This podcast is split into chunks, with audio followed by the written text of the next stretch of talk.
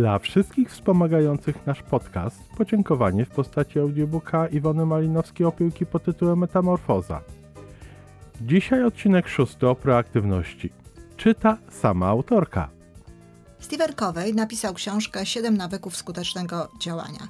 Książka została uznana za jedną z najwybitniejszych pozycji XX wieku dla liderów, dla kadry kierowniczej, ale również dla ludzi, którzy chcieliby zrobić ze swoim życiem coś więcej niż dotąd.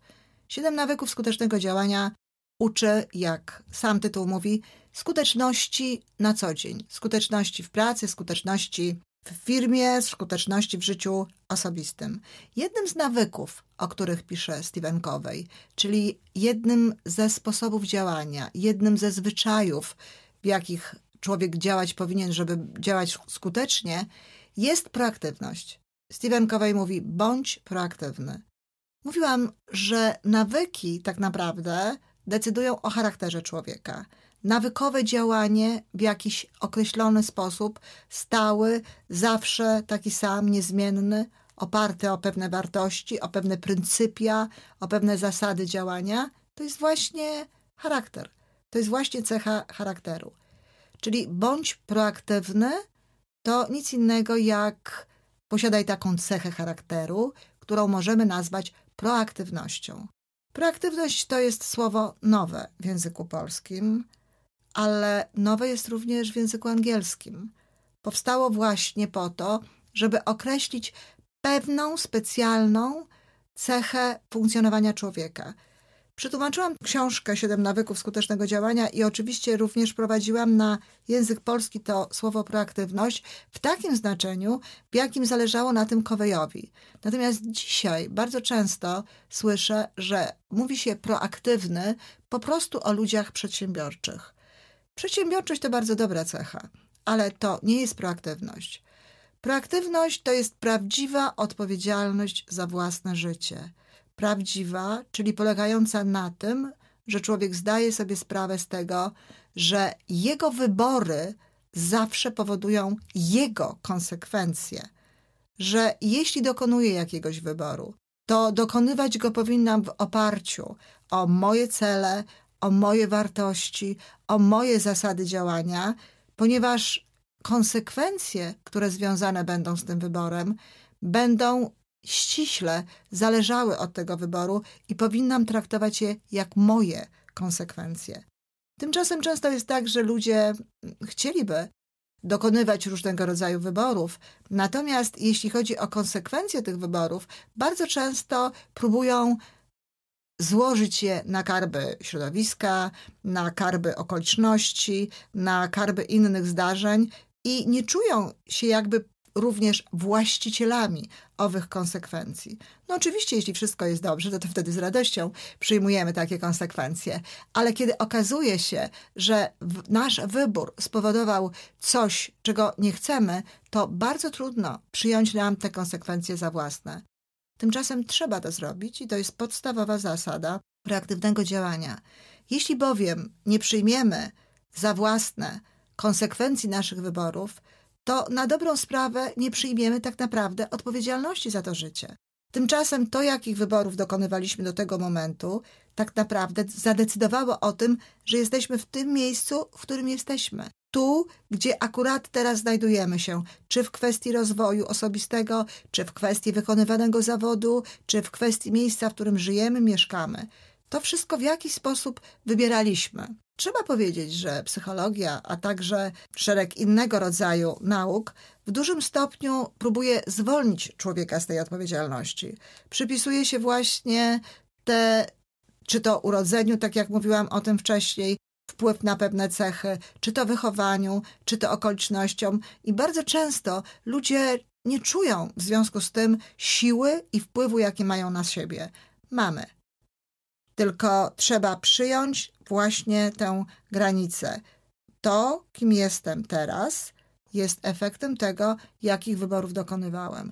W związku z tym, jeśli od dziś dokonywać będę innych wyborów w zgodzie z tymi wartościami, które są dla mnie ważne, w zgodzie z tymi celami, które sobie ustawiłam, to mam szansę na to, że w pewnym momencie swojego życia znajdę się w takim miejscu, które będzie mnie rzeczywiście cieszyło bardziej, które będzie mnie bardziej zadowalało, z którego będę zadowolona.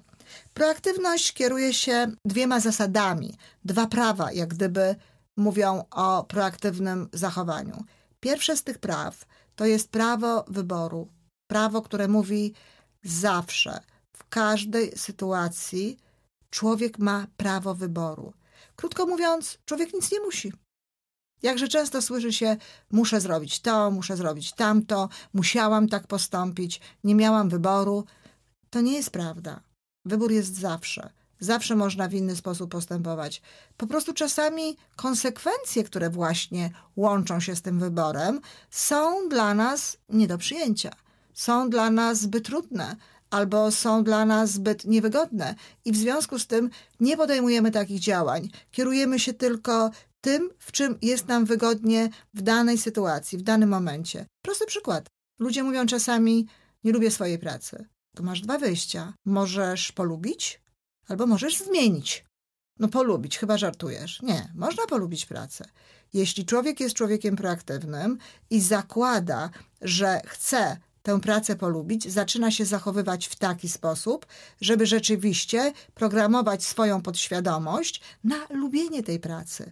Czyli mówi o tej pracy dobrze, angażuje się w tę pracę bardziej, wymyśla różne rzeczy, które powodują, że właśnie to zaangażowanie wzrasta, że lepiej się czuje i stara się wkładać do tej pracy maksymalnie to wszystko, co potrafi zrobić. Bardzo szybko okazuje się, że praca interesuje go bardziej, że lepiej się w tej pracy y, znajduje, że bardziej się z niej cieszy. Oczywiście druga możliwość jest taka, że można tę pracę zmienić.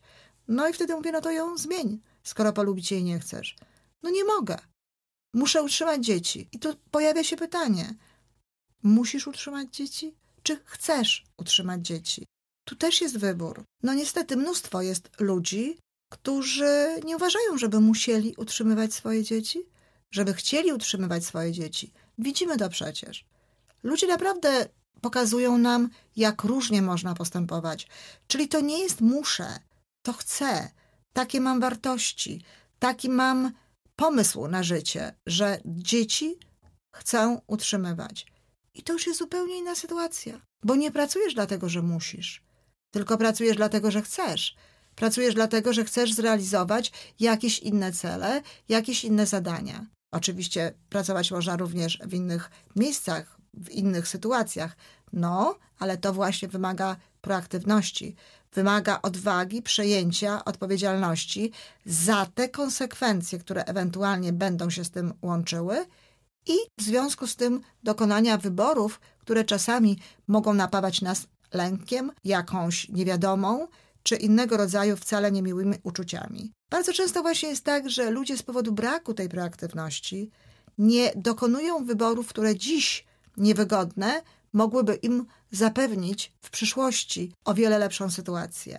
Obserwowałam emigrantów polskich i emigrantów z innych państw w Kanadzie, między innymi emigrantów z Chin. Emigranci polscy właśnie nie przejawiali takiego proaktywnego podejścia do tego zjawiska migracji. Żyli teraźniejszością. Wykonywali pracę, która natychmiast dawała im przyjemne ubrania, samochód, możliwość urządzenia mieszkania, no i oczywiście wysłania do Polski zdjęcia, prawda, bardzo ładnego, jak to my w tej Kanadzie ładnie żyjemy. Natomiast emigranci chińscy inwestowali w siebie. Potrafili w tym momencie zrezygnować z pewnych rzeczy. Bardzo często widziałam mieszkania chińskie, w których było łóżko i komputer. A student wszelkie zarobione pieniądze inwestował w uczelnię, inwestował w różnego rodzaju wiedzę. Oczywiście po kilku latach ten Chińczyk, który zainwestował swoją, swój czas, swoje pieniądze w studia, w wiedzę, stawał się człowiekiem zamożnym i mógł sobie urządzić mieszkanie tak, jak chciał. Natomiast Polak, który niczego po drodze nie zrobił, no niestety i tak musiał kupować już znowu nowe meble, nowe rzeczy, bo tamte, które kupił wcześniej, nie mogły być tak dobre, żeby utrzymywały się wiele lat. I to jest ta różnica. To jest ta różnica, to jest proaktywność, to są wybory. Co ja chcę teraz? Co ja chcę później? Jakie są moje cele? Jakie są moje wartości? W związku z tym, na co się decyduję? Zachęcam bardzo mocno, żebyście Państwo popatrzyli na swoje życie w taki właśnie sposób, żeby popatrzeć na to, jaka jest wizja mojego życia, jakie są cele, o których mówiliśmy wcześniej i co w związku z tym dzisiaj trzeba zrobić, jak dzisiaj proaktywnie zachować się, żeby rzeczywiście móc to osiągnąć. Prawo wyboru łączy się jeszcze z jedną bardzo istotną sprawą. Otóż pomiędzy bodźcem, czyli tym, co do nas dochodzi, a reakcją naszą na ten bodziec, czyli naszym zachowaniem, tym, co mówimy, tym, co myślimy nawet, jest przestrzeń, jest miejsce na wybór. To w tej przestrzeni tak naprawdę jest nasza wolność. Pomiędzy bodźcem a reakcją znajduje się wolność człowieka, wolność wyboru. Co z tego wynika? Ano to, że my mamy wpływ na swoje myśli, a w związku z tym na swoje słowa i na swoje zachowania. To, że ktoś zachowuje się w stosunku do mnie w sposób niegrzeczny, nie znaczy, że również ja muszę się tak zachowywać. Bardzo często ludzie zwalają winę na swoje zachowanie właśnie na tę inną osobę. Mówią: Doprowadzasz mnie do szału. Co to znaczy doprowadzasz mnie do szału? Ty zachowujesz się w sposób dla mnie trudny do zaakceptowania, ale ja mam miejsce na wybór myśli. Ja mogę pomyśleć o tobie, biedny człowiek. Nie nauczył się zachowywać w sposób kulturalny, czy nie umie postępować w sposób taki, który zjednywałby ludzi. Mogę pomyśleć i zastanowić się, w jaki sposób pokazać ci, jak bardzo mnie ranisz, ale nie zachowując się w taki sam sposób, w jaki zachowujesz się ty. To ode mnie zależy, co pomyślę. Jeżeli osoba, która traktuje mnie w sposób nie najlepszy, niewłaściwy, jest mi bliska, jeżeli jest to osoba, którą kocham, to jeśli zdążę w tym czasie pomyśleć tylko, mój kochany mąż, moja kochana żona, moje kochane dziecko, to może się okazać, że reakcja, jaką wybiorę później, będzie reakcją spokojniejszą. Nie będzie reakcją zbyt emocjonalną, z przewagą emocji negatywnych. Leonora Roosevelt mawiała: Nikt nie jest mnie w stanie zranić bez mojego własnego udziału. I nie na tym polega ten udział, że ja musiałam sobie zasłużyć na to zranienie, tylko właśnie na tym, co ja pomyślę na temat słowa, którego użył ktoś inny, czy na temat zdania, którego użył ktoś inny, na temat tego, jak mnie określił, jak mnie potraktował. Ode mnie zależą myśli. To jest idea powiedzenia, kto w ciebie kamieniem, ty w niego chlebem. Bo jeżeli w człowieku są dobre intencje, jeżeli w człowieku jest miłość, jeżeli w człowieku jest chęć współpracy, jeżeli w człowieku jest chęć zmiany świata na lepsze, to ta myśl pomiędzy bodźcem a reakcją spowoduje, że reakcja będzie miłości pełna, czy dobra pełna, czy lepsza niż byłaby bez udziału tej miłości. To jest proaktywność. To jest pierwsze prawo mówiące o proaktywnym zachowaniu. Pomiędzy bodźcem a reakcją jest miejsce na wybór. Viktor Frankl, psychiatra austriacki, który przeżył m.in. Auschwitz, ale także inne obozy koncentracyjne, właściwie stworzył podwaliny tej koncepcji proaktywności w obozie koncentracyjnym. Jest piękna książka, piękna, maleńka książka Wiktora Frankla pod tytułem Człowiek w poszukiwaniu sensu. Warto ją przeczytać. Warto ją przeczytać dlatego, żeby zobaczyć w ogóle, w jaki sposób opisuje sytuację w obozie koncentracyjnym człowiek, który tam uczestniczył, ale właśnie z pozycji wyboru, z pozycji siły. Ja bardzo mocno mm, odbieram wszelkie relacje dotyczące wojny i dotyczące tych koszmarnych czasów, ale tę książkę odebrałam jako pozycję pomagającą zrozumieć wojnę, pomagającą lepiej zrozumieć ludzi w tym czasie i ich działania w tym czasie. To nie była dla mnie książka głęboko przygnębiająca, bo pokazywała, jak nawet w takich warunkach, które trudno sobie wyobrazić, ważną sprawą jest wybór. Wybór pomiędzy bodźcem a reakcją. Jedni ludzie wybierali zupełnie inne zachowania, zupełnie inne myśli, inni ludzie wybierali właśnie takie myśli, takie zachowania, które pozwalały im przetrwać, które pozwalały im znieść to, co się działo. A nawet jeśli wybierali śmierć, jeżeli wybierali, że już nie mają siły, że już nie są w stanie tego wszystkiego znieść i poddawali się, to potrafili poddawać się w sposób godny, w taki, że nawet umierając, uczyli jeszcze tych ludzi, którzy zostawali siły, przekazywali im jeszcze coś z siebie wspaniałego, coś budującego. I właśnie na podstawie tej książki Wiktora Frankla Stephen Covey stworzył tę koncepcję proaktywności i stworzył drugie prawo, które mówi o, o tym, jak zachowuje się człowiek proaktywny. Mianowicie działaj zawsze w kręgu własnego wpływu. My mamy cały szereg zainteresowań, interesuje nas mnóstwo rzeczy, ale to jest oczywiste, że nie na wszystko mamy wpływ. Człowiek, który chce działać proaktywnie i cecha charakteru związana z proaktywnością pomaga koncentrować się człowiekowi na tym, na co ma w życiu największy wpływ, gdzie może rzeczywiście coś zrobić, gdzie może rzeczywiście coś zmienić. Pozwala oszczędzać energię, pozwala powodować, że działania będą działaniami naprawdę skutecznymi, no bo tylko wtedy można działać skutecznie, kiedy dotykamy tego miejsca, tego zdarzenia, tego człowieka, który naprawdę może nam pomóc w jakiś sposób w zmianie takiej czy innej sytuacji. Działamy w kręgu wpływu. Na co mamy w życiu największy wpływ? No, na siebie. Czyli w związku z tym to, od czego powinniśmy zaczynać wszystko, od czego powinniśmy zaczynać każdą zmianę, od czego powinniśmy zaczynać każde polepszanie, czy sytuacji w pracy, czy sytuacji w domu, czy sytuacji w kraju. Na świecie powinno się zaczynać od nas samych. Jeśli chcę mieć przyjaciół, to pierwszą rzeczą, jaką powinnam zrobić, to sama być dla ludzi przyjacielem. Traktować ich tak, żeby oni mieli ochotę traktować mnie również w dobry sposób. Jeżeli chcę żeby ludzie mi ufali, to trzeba zadbać o to, żeby być człowiekiem godnym zaufania.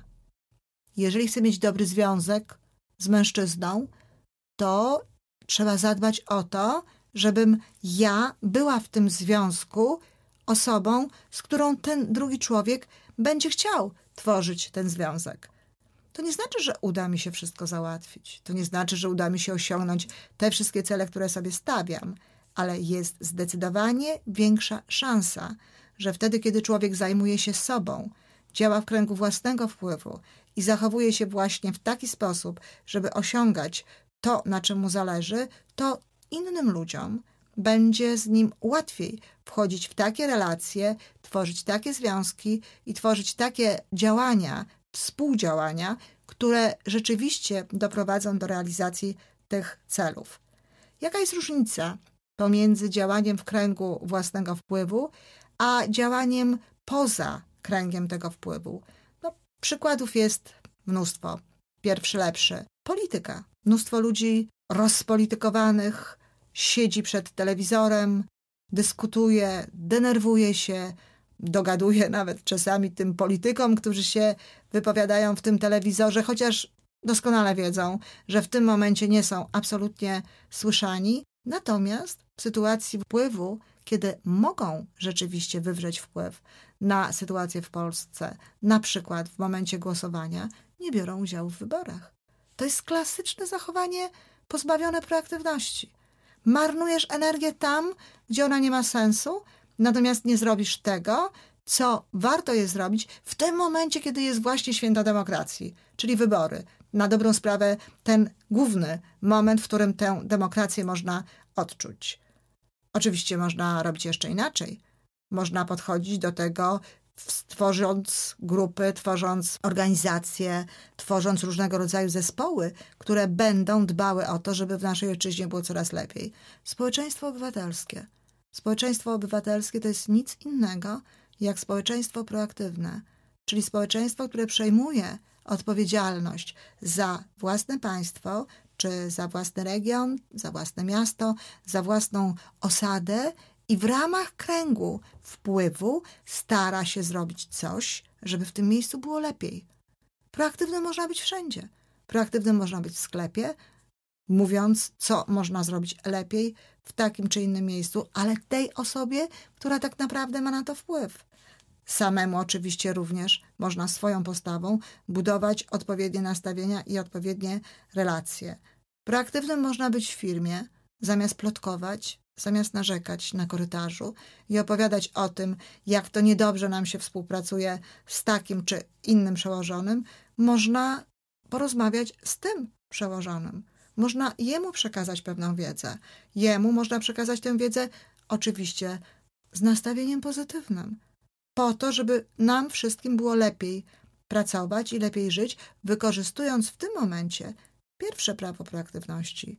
Pomiędzy bodźcem a reakcją jest przerwa na moje myśli, na to, jak traktuję przełożonego, do którego przychodzę z tym konkretnym pomysłem, z tą konkretną prośbą, z tą konkretną radą czy zażaleniem. Proaktywność to jest działanie w kręgu własnego wpływu, to jest wybór w oparciu o moje wartości, o moje cele, o to, co rzeczywiście dla mnie jest ważne.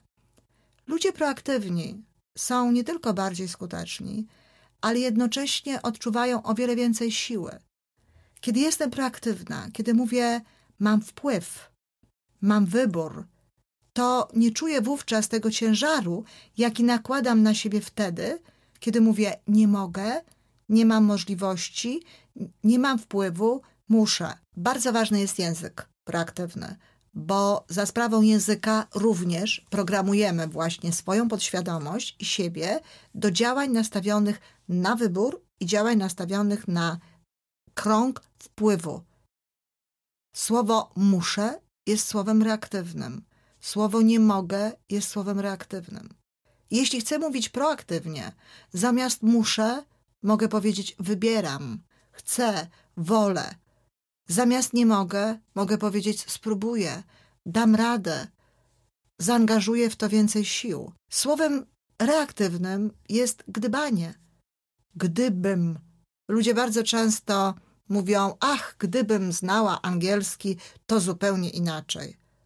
Albo gdybym miała innego męża, to ho, ho, ho. Albo gdybym tylko mogła dostać dobrą pracę. Język proaktywny nie używa słowa gdybym. Jeśli chcesz coś zrobić, jeśli coś jest dla ciebie ważne, to nie gdybaj, tylko zrób to. Znajdę pracę. Masz takiego męża, jakiego masz. Wybór jest prosty. Albo z nim staraj się robić to, co możesz, albo bez niego. Ale to jest twój wybór. To jest to, co ty musisz zdecydować. Przypomniała mi się bardzo piękna historia, kiedy w Seattle Stephen Covey opowiadał o proaktywności, mówił rzeczy podobne do tego, co mówię ja. I w pewnym momencie jeden ze słuchaczy powiedział: Wiesz, to bardzo dobre, co mówisz, bardzo mi się podoba. Tylko wielka szkoda, że dowiaduję się o tym za późno. Chciałbym inaczej poprowadzić swoje życie, bo chciałbym, bym dzisiaj kochał swoją żonę, a ja już jej nie kocham. Wiem, że dzisiaj mógłbym to zrobić inaczej.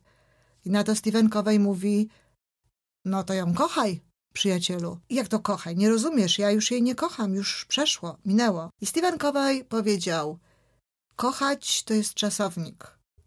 Jeśli chcesz kogoś kochać, myśl o nim dobrze. Mów o nim dobrze. Pomagaj mu, bądź dla niego, słuchaj go, staraj się być blisko. Czyli krótko mówiąc, działaj w kręgu wpływu.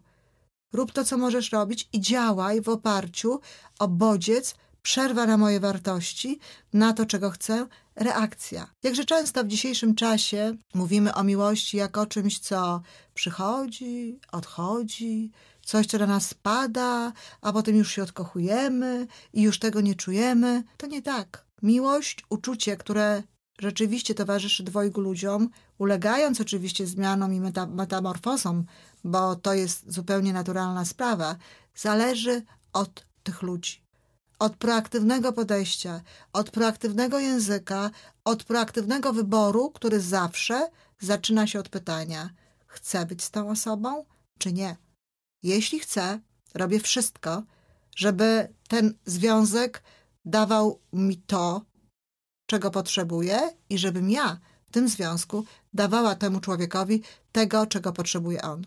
Oczywiście za tym idzie komunikacja, za tym idą różnego rodzaju kompetencje, których zresztą też można się nauczyć, których również można tajniki poznać w wyższym stopniu i zaprzyjaźnić się z nimi tak, że będzie nam o wiele łatwiej w tych relacjach.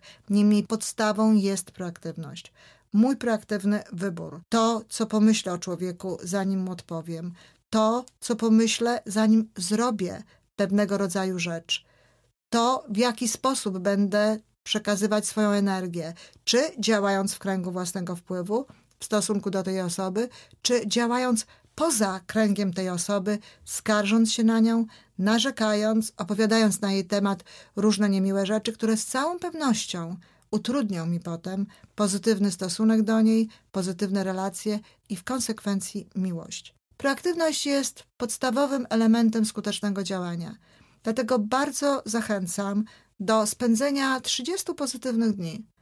To jest to, co proponuje Kowej. 30 pozytywnych, proaktywnych dni, nastawionych na świadomy wybór, na świadomy wybór w każdej sytuacji.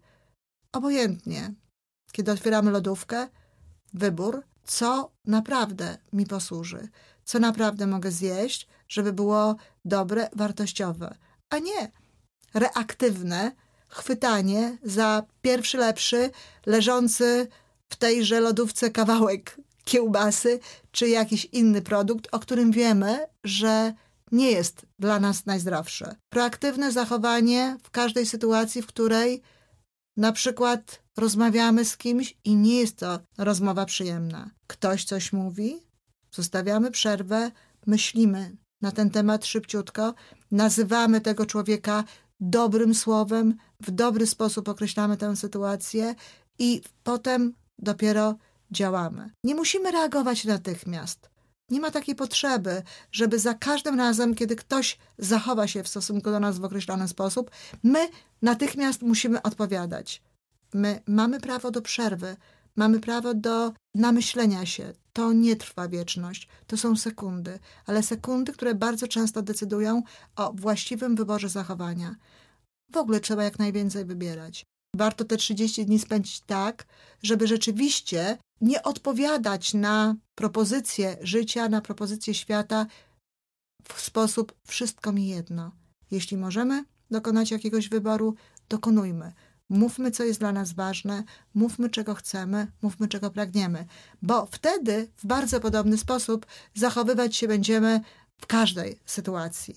Po takich 30 dniach proaktywnego podejścia do życia nie chce się wracać do innego sposobu działania, a 30 dni powoduje, że wytwarza się nawyk. To był rozdział szósty. W następnym odcinku Iwona będzie mówiła o poczuciu obfitości. Dziękujemy i zapraszamy.